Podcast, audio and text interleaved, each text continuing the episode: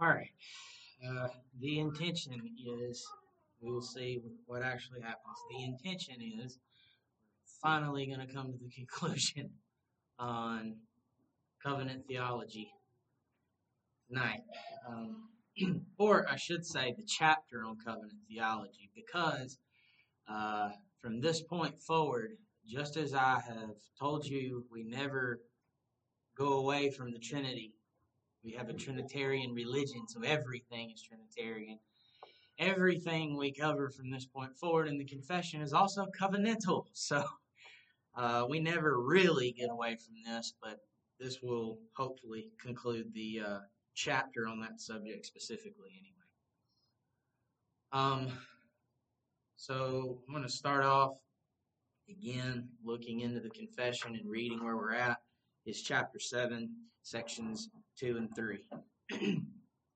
it says, Since humanity brought itself under the curse of the law by its fall, it pleased the Lord to make a covenant of grace. In this covenant, he freely offers to sinners life and salvation through Jesus Christ. On their part, he requires faith in him that they may be saved and promises to give his Holy Spirit to all who are ordained to eternal life to make them willing and able to believe. This covenant is revealed in the gospel. It was revealed first of all to Adam in the promise of salvation through the seed of the woman. After that, it was revealed step by step until the full revelation of it was completed in the New Testament. This covenant is based on the eternal covenant transaction between the Father and the Son concerning the redemption of the elect. Only through the grace of this covenant have those saved from among the descendants of fallen Adam obtained life and blessed immortality. Humanity is now utterly incapable of being accepted by God on the same terms on which Adam was accepted in his state of innocence. so, we have covered uh, everything that we're planning to cover in this chapter except the sacraments of the covenant. So, the final component, sacraments, the visible signs, if you would prefer, the ordinances, if you would prefer, these are all referring to the same thing. Confessionally, more importantly, biblically, there are only two sacraments of the new covenant. There are those who say there are more. They are wrong. There are only two sacraments of the new covenant. The 1689 Confession, chapter 28, section 1, states plainly Baptism and the Lord's Supper are ordinances of positive and sovereign institution. They are appointed by the Lord Jesus, the only lawgiver, and are to be continued in his church to the end of the age. Now, that term lawgiver, we've gone over this. Covenants have law. That's a covenantal term. Um, these are ordinances of positive and sovereign institution. So these are things that were um, specifically appointed by Jesus, not by an apostle, not by some church father later on down the line, but by Jesus himself. Commenting on this section of the confession, Sam Waldron states, quote, a positive ordinance or law is something in addition to the law of nature. It is something not demanded by nature. Baptism and the Lord's Supper are not part of the law of nature. They did not exist in the Old Testament, but came into existence with the new covenant. this is why the confession states that they were appointed as something to be continued in the church, the new covenant people. Okay, church and new covenant people, same thing by Jesus as the only lawgiver. So, first, we will consider baptism. There's a lot we could uh, talk about in regards to baptism. Um, I'm going to try to refrain from going too much into it. Um, not promising I won't, but I'm going to at least attempt. Um, I don't believe we're going to have to because a, a lot of what I would talk about if we were just going to talk about baptism, we've really already talked about. Um, I think we've sufficiently covered why the proper subjects of baptism and the Lord's Supper, for that matter, um, are believers only.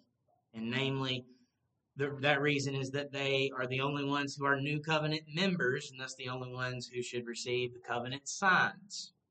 You're not in the covenant, you don't receive the sign of the covenant.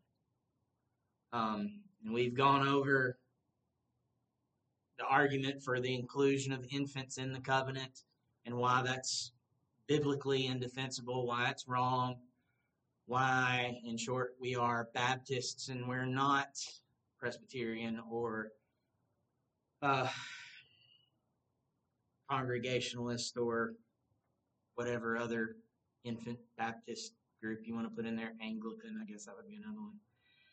Um, this is really what I want to focus on since I think we've already sufficiently covered those sorts of things. Um, the confession says in chapter 29, section 1, defining what baptism is. It says, Baptism is an ordinance of the New Testament. Now remember, Testament, covenant, same thing. So an ordinance, a law, same thing. So it's something that's given by the lawgiver within the context of the new covenant.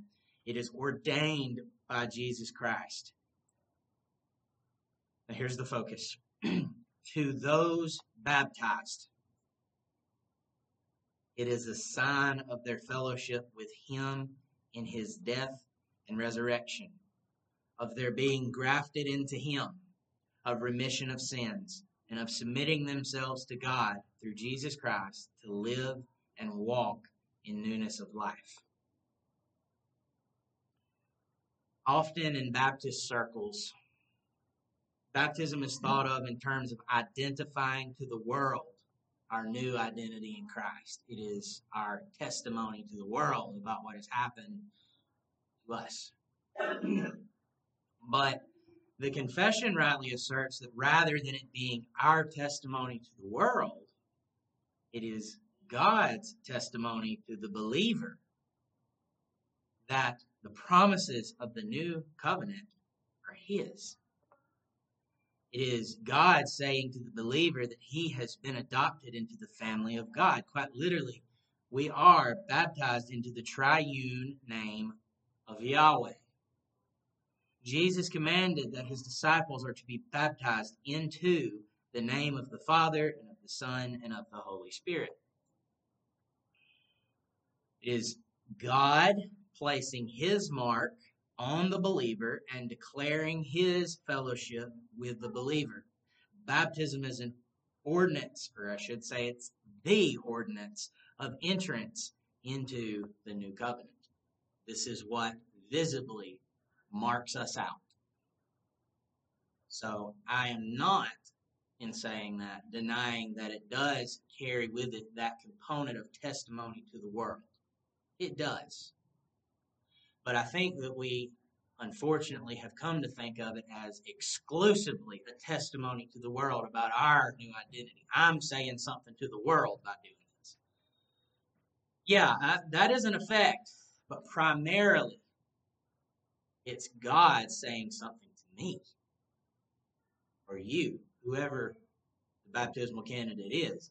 God is saying, This one's mine. Not only is He saying that to you, He's also saying that to the world. My child. Don't mess with this one. This one's my child. so, why does this initiatory sign, what does it rather signify? I just went over a little bit of that, right? First, it signifies fellowship with Christ in his death and his resurrection. So to see this, we're going to look at two passages. First, Romans chapter 6.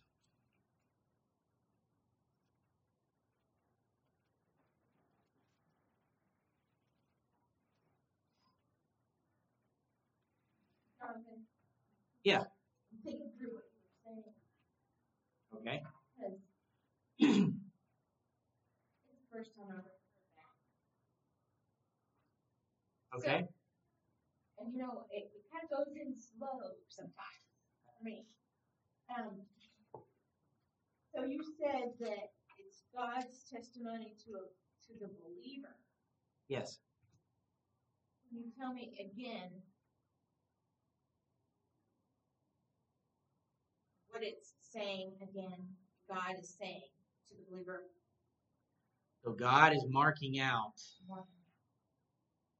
Okay, so um, I'm going to try to use this term, but I've got to be careful with how I use this. Sanctification means to set apart, right?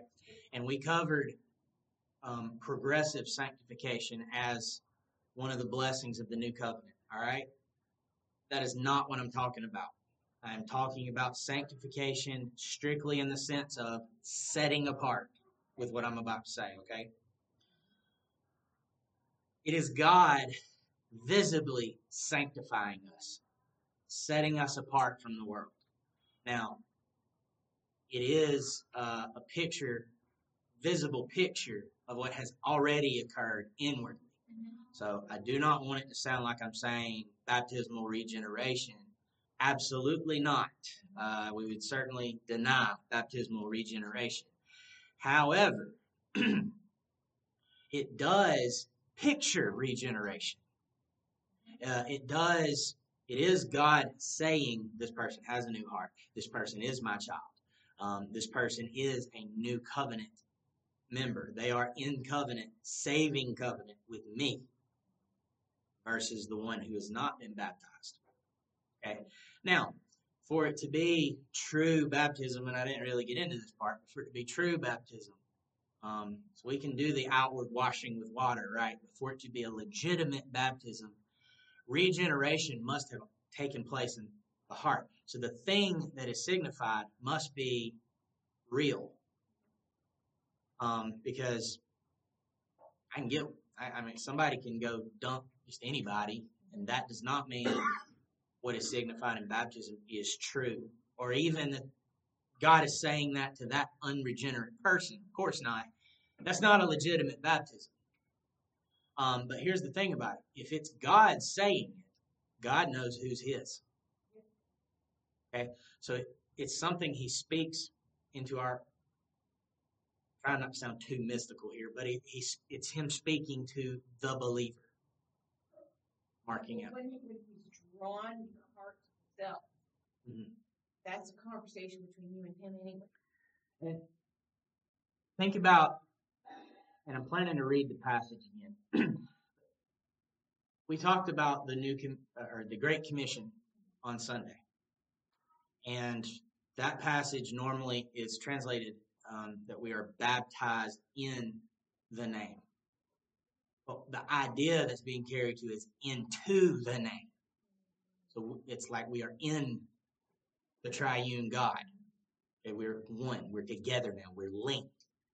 And we're baptized into that. Okay, so again, God marking us as His.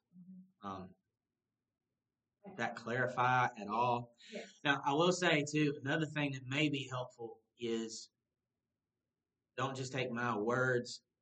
Look at the language that's used in the confession because those men said it better than I'll ever say it. Um, it, it's just the first time I've ever heard it like this, and so I just wanted to. Think of a waiting room. Yes, yes, yes. That, that's the way to look at what baptism is. Some people are ready to wait. Some people who are not married to wait. But if you truly are married, this is a symbol. Sure. And baptism very much a symbol. Yeah, a joining. I think that would be analogous because that's a Yeah. covenant sign, It is. and baptism is a covenant sign. Of course, it's not perfectly analogous, right. but yes, I, I do think that's a good And- example.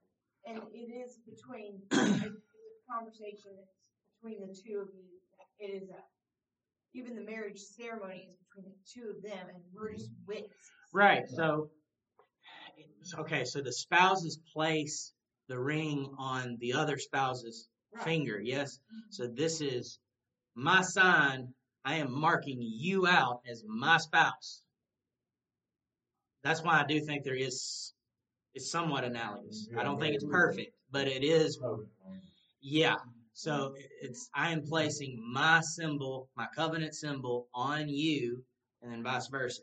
Now, of course, in baptism, we're not, we don't place a symbol on God. I mean, God's our sovereign, but But the symbol is going under the water and back out.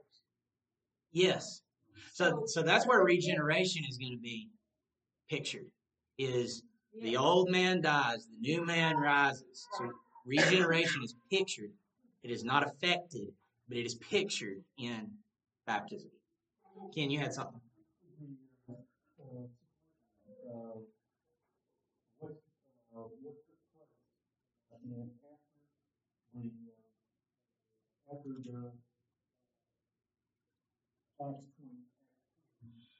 And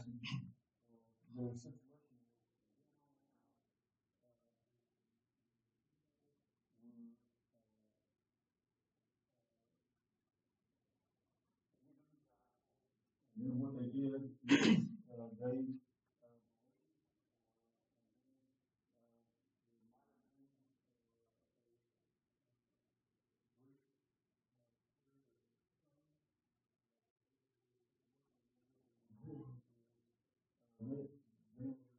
uh, basically,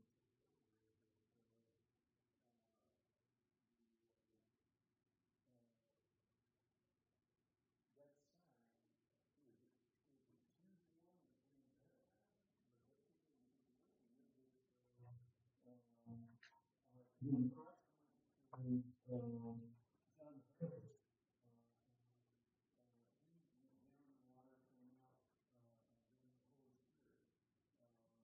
Baptist,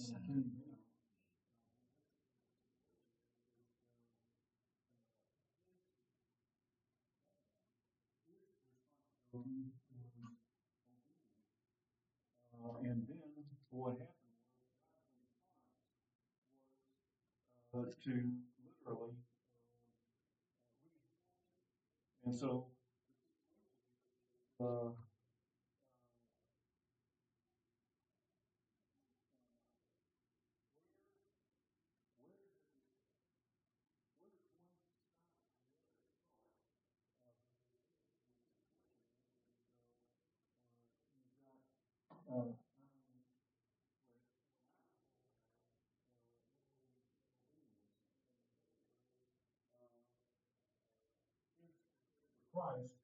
uh, literally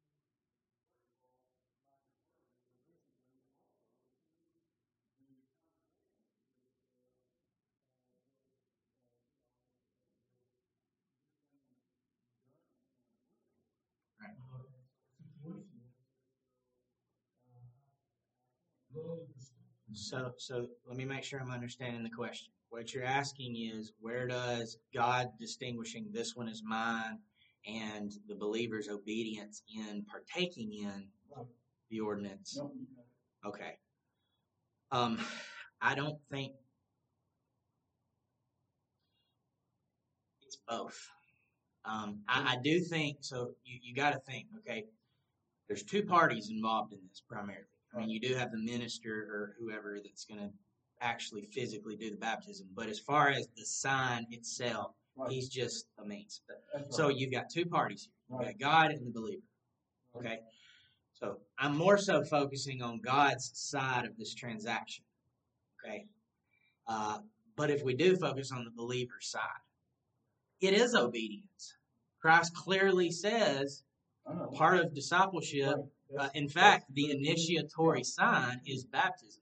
So I, I'm getting a little ahead of myself, but that's okay. Um, so when we do the Lord's Supper, um, and I try to give that warning about properly taking it. That's uh, why.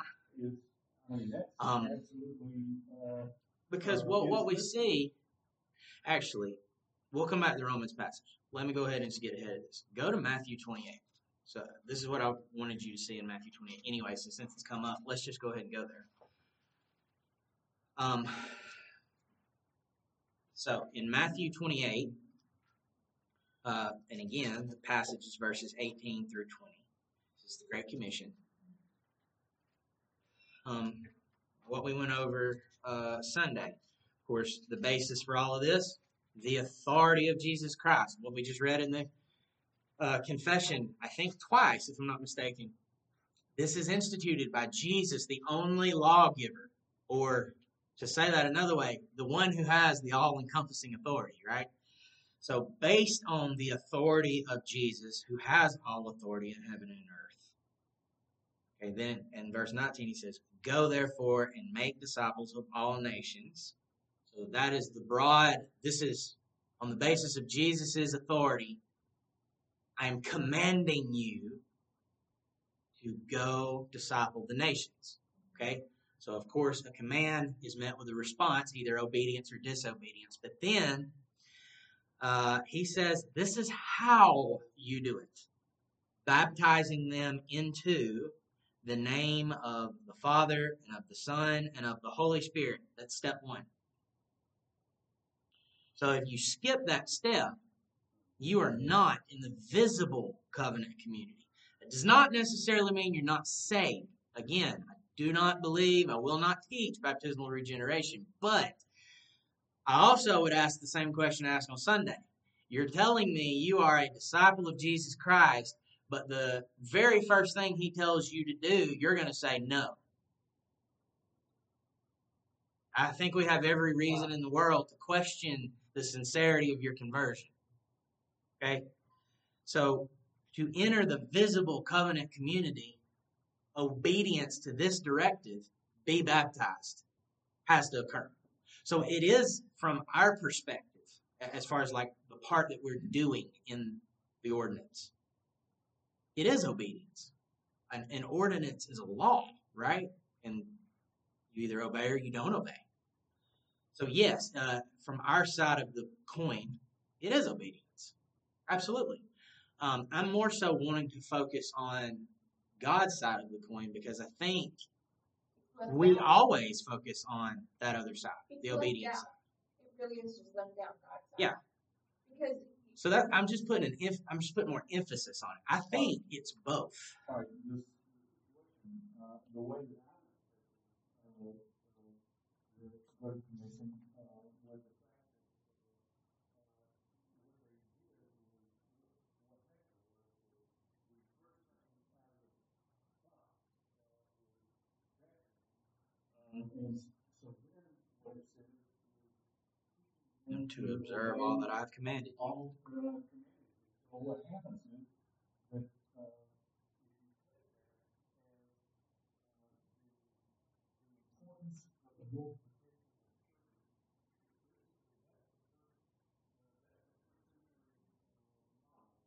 Yes. Yes. uh, basically,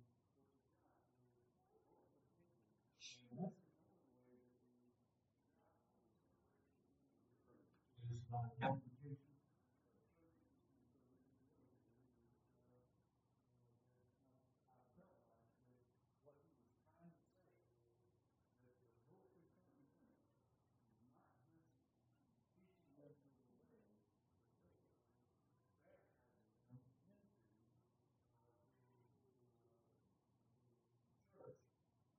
Yes.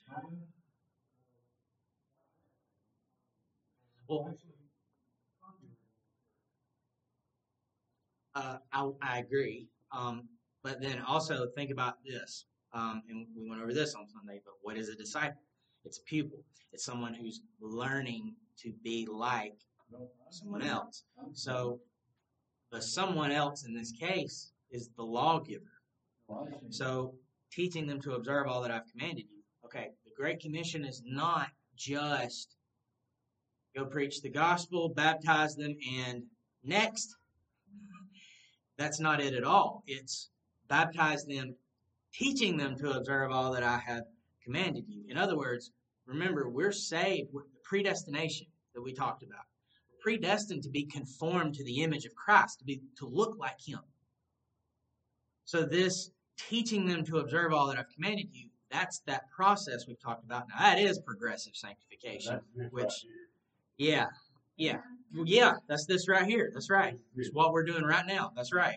Um, so step one is the baptism part. Okay. Uh, I'm talking about once you're, hey, we're working on it. We're working. Step one is the baptism part. Okay. And then the rest of your life, you should be learning, and us as a church No, no, together I- I should be teaching. I- So, um, anyway, so yeah, I, I think yes, you're right. There is definitely a law component to it. It- Well, it- not not not in the not sense of that, uh, saved by the law, it's but a, uh, priority, uh, component of Yeah. the situation. Uh, uh, that was I think it'd be increased,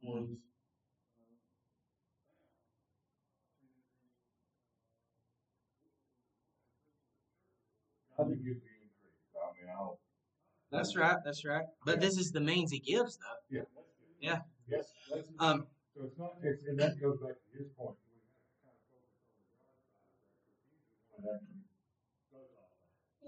Right. He, he. he yeah. he he is the one building his church, but we're the means he uses to. We're his tools, if you if you will. Um, and so, on the one side, yes, Christ is building his church, absolutely. Christ and Christ alone is building his church. But on the other side of that, he's the one in charge. He can build it how he wants to, and how he's chosen to build it is us. So we don't just get to because we believe in predestination. We don't just get to sit here and go, okay, well, do your thing, God. We don't get to do that. If we are doing that, we're in sin. So, um, let me also, I started a point and I went off something else. So let me finish what I was going to say on that. In relation to the Lord's Supper, um, I was talking about the warning that I give on Sundays.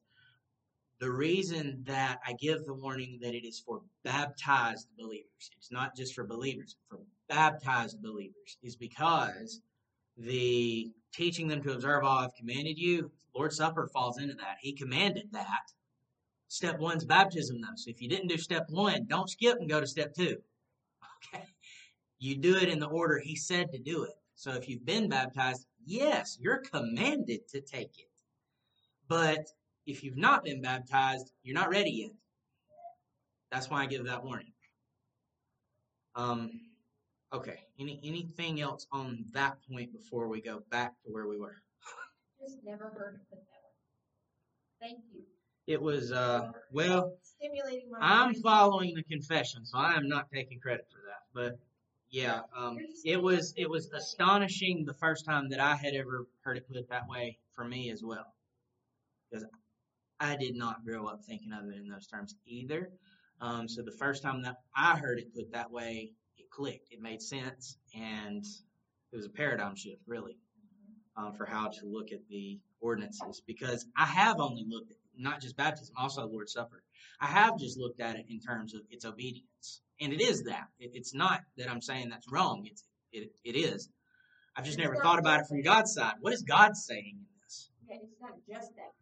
Right. There's more there. Yeah. So, all right. Um. So where where where we were at just a moment ago before we went off on that rabbit trail, which was well worth it.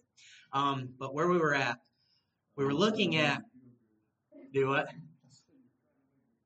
No, actually, that that was a good. I think that was a good uh, conversation there. Um, we were looking at though, what does the initiatory sign of the new covenant actually signify? The first thing it, it signifies is fellowship with Christ in his death and resurrection. And uh, there was two passages on this one. Uh, Romans 6, starting in verse 3 and going through verse 11. And it says, Do you not know that all. Actually, let me just back up because it, it actually kind of relates what we were just talking about. Start in verse 1. What shall we say then? Are we to continue in sin that grace may abound? ESV says, by no means, but this is one case I like the KJV better. God forbid. How can we who died to sin still live in it? And then he says, Do you not know that all of us who have been baptized into Christ Jesus were baptized into his death? We were buried, therefore, with him by baptism into death, in order that, just as Christ was raised from the dead by the glory of the Father, we too might walk in newness of life. For if we have been united with him in a death like his, we shall certainly be united with him in a resurrection like his. We know that our old self was crucified with him in order that the body of sin might be brought to nothing, so that we would no longer be enslaved to sin. For one who has died has been set free from sin. Now, if we have died with Christ, we believe that we will also live with him. We know that Christ, being raised from the dead, will never die again. Death no longer has dominion over him. For the death he died, he died to sin once for all, but the life he lives, he lives to God. So you also must consider yourselves dead to sin and alive to God in Christ Jesus. Okay, the picture there of death and resurrection. This is one of the reasons.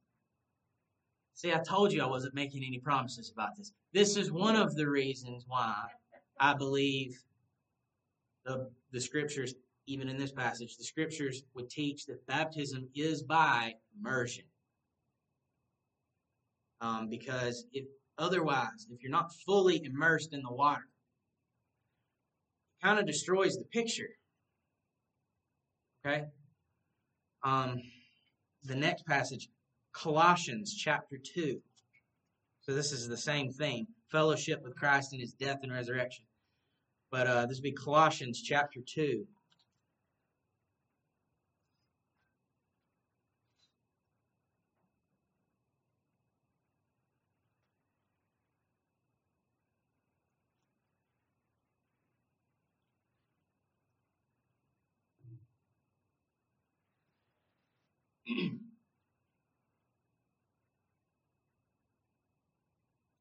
Verses 11 through 15. All right, it says, In him also you were circumcised with a circumcision made without hands, by putting off the body of the flesh by the circumcision of Christ, having been buried with him in baptism. Buried. That's clear. Buried with him in baptism, in which you were also raised with him through faith in the powerful working of God who raised him from the dead and you who were dead in your trespasses and the uncircumcision of your flesh, God made alive together with him, having forgiven us all our trespasses by canceling the record of debt that stood against us with its legal demands. This he set aside, nailing it to the cross. He disarmed the rulers and authorities and put them to open shame by triumphing over them in him. All right, the next thing to consider that baptism signifies it signifies us being grafted into Christ. Now, we just read in Matthew's gospel that we are to be baptized into the triune name. Okay, so that would be another passage that we could point to for our being grafted into Christ, and not just Christ, but also the Trinity, the um, fullness of deity, which does dwell bodily in Christ. That said it right before the passage was read in Colossians. But um, on this, we're going to look at Galatians chapter 3, one of the absolute best ones for covenant theology, I hope you see. um, but particularly just verse 27. So, Galatians chapter 3, verse 27. I'm going to try to speed through these a little quicker because we're going to run out of time. So, as far as many of you as were baptized into Christ have put on Christ. All right. It also um, signifies the remission of sins and willful submission to God through Christ. Kind of the obedience idea we were talking about. Um, Acts chapter 2, verses 38 and 39.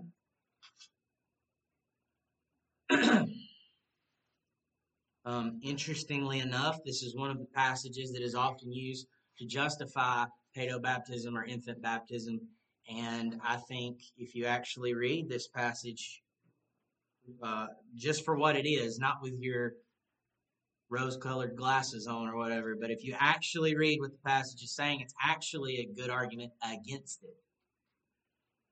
Um, Acts chapter 2, verses 38 and 39, and uh, he's talking to the Jews. He's preached this Pentecostal sermon to them, and they are cut to the heart, and they want to know, okay, now what do we do? We are in trouble. And Peter said to them, Repent and be baptized, every one of you, in the name of Jesus Christ, for the forgiveness of your sins, and you will receive the gift of the Holy Spirit. For the promise is for you and for your children, and for all who are far off.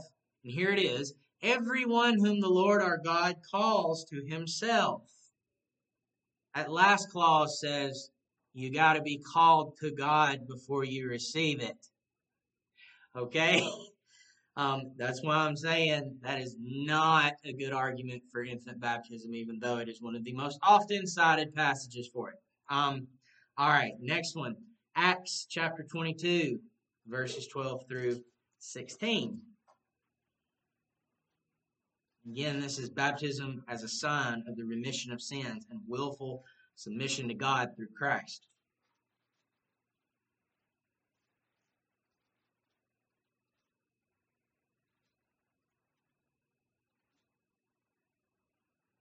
All right. Picking up in verse 12. And one Ananias, a devout man, according to the law, well spoken of by all the Jews who lived there, came to me. Uh, it is Paul, the Apostle Paul, that is speaking. Came to me and standing by me said to me, Brother Saul, receive your sight. And at that very hour I received my sight and saw him. And he said, The God of our fathers appointed you to know his will. Cipher on that for a minute. To see the righteous one and to hear a voice from his mouth. For you will be a witness for him to everyone of what you have seen and heard. And now, why do you wait? Rise and be baptized and wash away your sins, calling on his name. Okay, same thought in mind. First Peter chapter 3. It sounds like we just need to have baptism service Yes, such as are being saved. That's correct. so that it's quick. And saved, dunked, and have, have. Yes, um, I would love to see people coming to Christ that quickly, and I think it can happen too. Um, okay, First Peter chapter three, verses eighteen through twenty-two says, "For Christ also suffered once for sins, the righteous for the unrighteous, that he might bring us to God, being put to death in the flesh, but made alive in the spirit." In which he went and proclaimed to the spirits in prison, because they formerly did not obey when God's patience waited in the days of Noah, while the ark was being prepared, in which a few, that is, eight persons, were brought safely through the water. And we have to be careful here, because it says then, baptism, which corresponds to this, now saves you. That's that's pretty yeah. That's what the scriptures say. Baptism now saves you, but not as a removal of dirt from the body, but as an appeal to God for a good conscience through the resurrection of Jesus Christ, who has gone into heaven and is at the right hand of God with angels, authorities, and powers having been subjected to him. That kind of person has already been regenerated. All right. Now, just we've got to be careful here.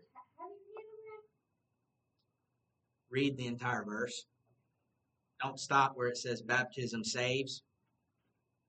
Read what they mean, or what Peter meant by that. Uh, again, it says baptism, which corresponds to this Noah and the ark, uh, now saves you, but it says explicitly not as a removal of dirt from the body. So the baptism itself, the literal uh, descending into the waters, that is not what saves you. Is not what is being said here. But as an appeal to God for a good conscience through the resurrection of Jesus Christ, such a person is already regenerated. That's a sign. Yes, it's a sign of what has already happened. That's right. That's why you got to be careful and read the entire passage, not just go, "Oh, baptism now saves you," and go, "Oh no, well I guess the Catholics are right." No, it's not. It's not what it says. Um, a simple reading of the verses outside of their greater biblical context would seem to indicate that. Okay, but We've read other texts in our consideration of the covenant clearly indicate we are saved by faith alone. Can't be both. And we know Scripture does not contradict itself. Scripture cannot be broken, Jesus said. And, and the confession, the confession cites faith alone as the condition for entrance into the covenant. But now we're seeing baptism in a similar light. What gives? While it's not included in the 1689 Baptist Confession. I do believe chapter 27, sections 1 through 3 of the Westminster Confession are helpful for dealing with this question. Yes, I, a Baptist, am appealing to the Paedo Baptist Confession here, but they got that part right, okay? Just because they got one thing wrong doesn't mean they're wrong about everything. Sections 1 through 3 of chapter 27 of the Westminster Confession says this Sacraments are holy signs and seals of the covenant of grace, immediately instituted by God to represent Christ and his benefits and to confirm our interest in him, as also to put a visible difference, visible difference, between those that belong unto the church and the rest of the world, and solemnly to engage them to the service of God in Christ according to his word there is in every sacrament a spiritual relation or sacramental union. That's the term you need to know. Sacramental union between the sign and the thing signified. Whence it comes to pass that the names and effects of the one are attributed to the other. The grace which is exhibited in or by the sacraments rightly used is not conferred by any power in them Neither does the efficacy of a sacrament depend upon the piety or intention of him that does administer it, but upon the work of the Spirit and the word of institution, which contains, together with the precept authorizing the use thereof, a promise of benefit to worthy receivers. So the idea is that in Scripture, often the thing represented by the sacrament is spoken of as if the sacrament affects it. They're interchangeable terms. Um, now, we saw that here. Baptism now saves. Baptism is a sign of being saved. It's a sign of regeneration, but it doesn't regenerate. But there, this is not the only place in Scripture. I, am gonna, I want to show you two more places in Scripture just to show you this is a consistent testimony of Scripture. It was chapter 27, sections 1 through 3. Uh, but more importantly, Scripture, it, Genesis chapter 17. This is not new covenant sacrament, but nevertheless, this is a sacrament. Um, Genesis chapter 17.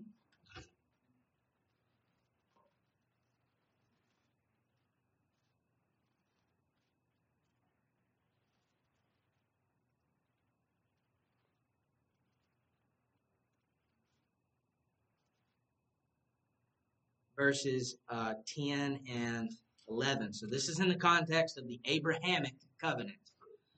Okay? But look at what he said. So in verse 10 and 11, this is my covenant, which you shall keep, between me and you and your offspring after you. Every male among you shall be circumcised. You shall be circumcised in the flesh of your foreskins, and it shall be a sign of the covenant between me and you. In those two verses, it is spoken of as both the covenant and the sign of the covenant. Um, another example, Matthew chapter 26.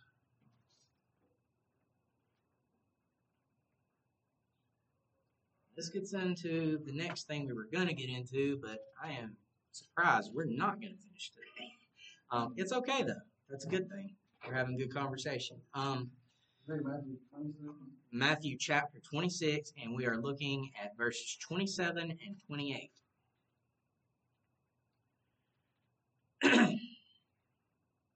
this is the institution of the Lord's Supper. So now we are talking about new covenant signs, not baptism, but the next one that we're not going to get to tonight. um, but there it says, and he, Jesus, took a cup, and when he had given thanks, he gave it to them, saying, Drink of it, all of you, for this is my blood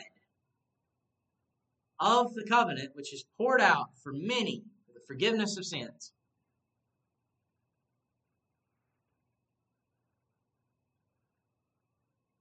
Now, uh, we have, like I said, we're not going to get into it tonight, but I will just say, spoiler alert, we do not believe that the elements are actually transformed into the literal physical body and blood of Christ. But here Jesus did very clearly say, This is my blood.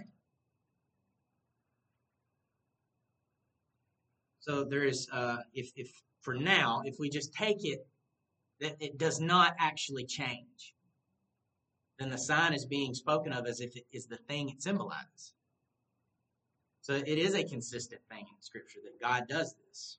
Um, Louis Berkhof helpfully explains the union of the sign and that which it signifies. He says, quote, This is usually called the forma sacramenta. It's just a Latin term, forma here meaning essence. So it's the essence. Because it is exactly the relation between the sign and the thing signified that constitutes the essence of the sacrament. According to the Reformed view, this is a not physical, as Roman Catholics claim, as if the thing signified were inherent in the sign, and the reception of the materia externa, which is less Latin for external material. So that would be water, as we're talking about in baptism, water, talking about Lord's Supper, we're talking about the bread and the wine. The external material necessarily carried with it a participation in the internal material. B, nor local, as the Lutherans represent it, as if the sign and the thing signified were present in the same space, so that both believers and unbelievers receive the full sacrament when they receive the sign. C, but spiritual. That's what we would affirm if we are going to be consistent with the uh, 1689 Confession and I believe Scripture. Spiritual, or as Turretin expresses it, relative and moral, so that where the sacrament is received in faith, the grace of God accompanies it. According to this view, the external sign becomes a means employed by the Holy Spirit in the communication of divine grace. The close connection between the sign and the thing signified explains the use of what is generally called sacramental language, in which the sign is put for the thing signified, or vice versa. Baptism now saves you. Finally, on this point, R.C. Sproul says this. there, uh, quote, there is a spiritual relationship between the outward sign of the sacrament and what the sign signifies. That does not mean that the sacrament causes what it signifies. Just because we participate in the sacrament of baptism does not mean that we are born again, that we are completely removed from original sin, or that we are indwelt by Christ and participate in his death and resurrection. All those things are communicated by that sign, and it is spiritually tied to the reality because God says it is so. The sacrament is not just an empty ritual. It has spiritual significance and reality because God assigns that to it. Just as the word of God does not return to him void, neither does the exercise and administration of his sacrament return to him void. So I hope you're seeing in this that because of the sacramental union between the sign and what it signifies, Scripture often uses the terms for each of these interchangeably.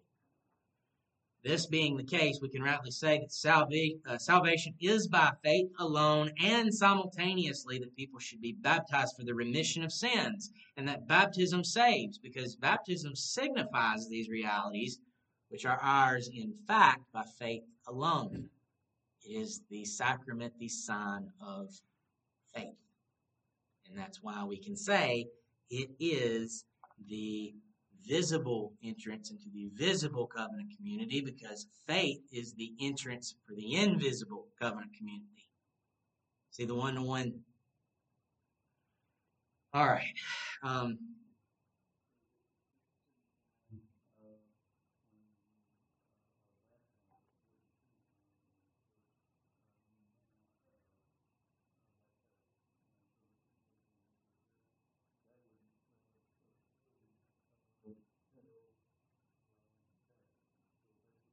yes, it would.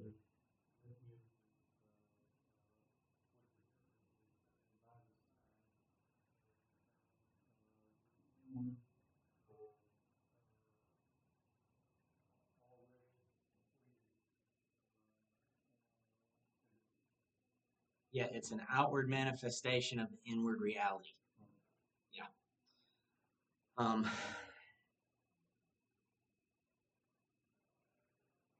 I'll withhold that other thing I was about to say. Um, okay, any other uh, discussion on that before we close? All right, if nothing else, let's close with a word of prayer. Father, uh, we are thankful um, again for your covenant with us, your. Um, we're thankful for, first of all, our mediator, our prophet, priest, and king, Jesus Christ, who has earned all of the benefits of this covenant that we've already discussed and who has commanded these ordinances or sacraments that we're going over now. We pray that uh, you would continue to guide us in our study and um, to be obedient to his command, um, to be baptized and to feast upon his body, his blood. And we're thankful that we're able to do that. We pray in Jesus' name.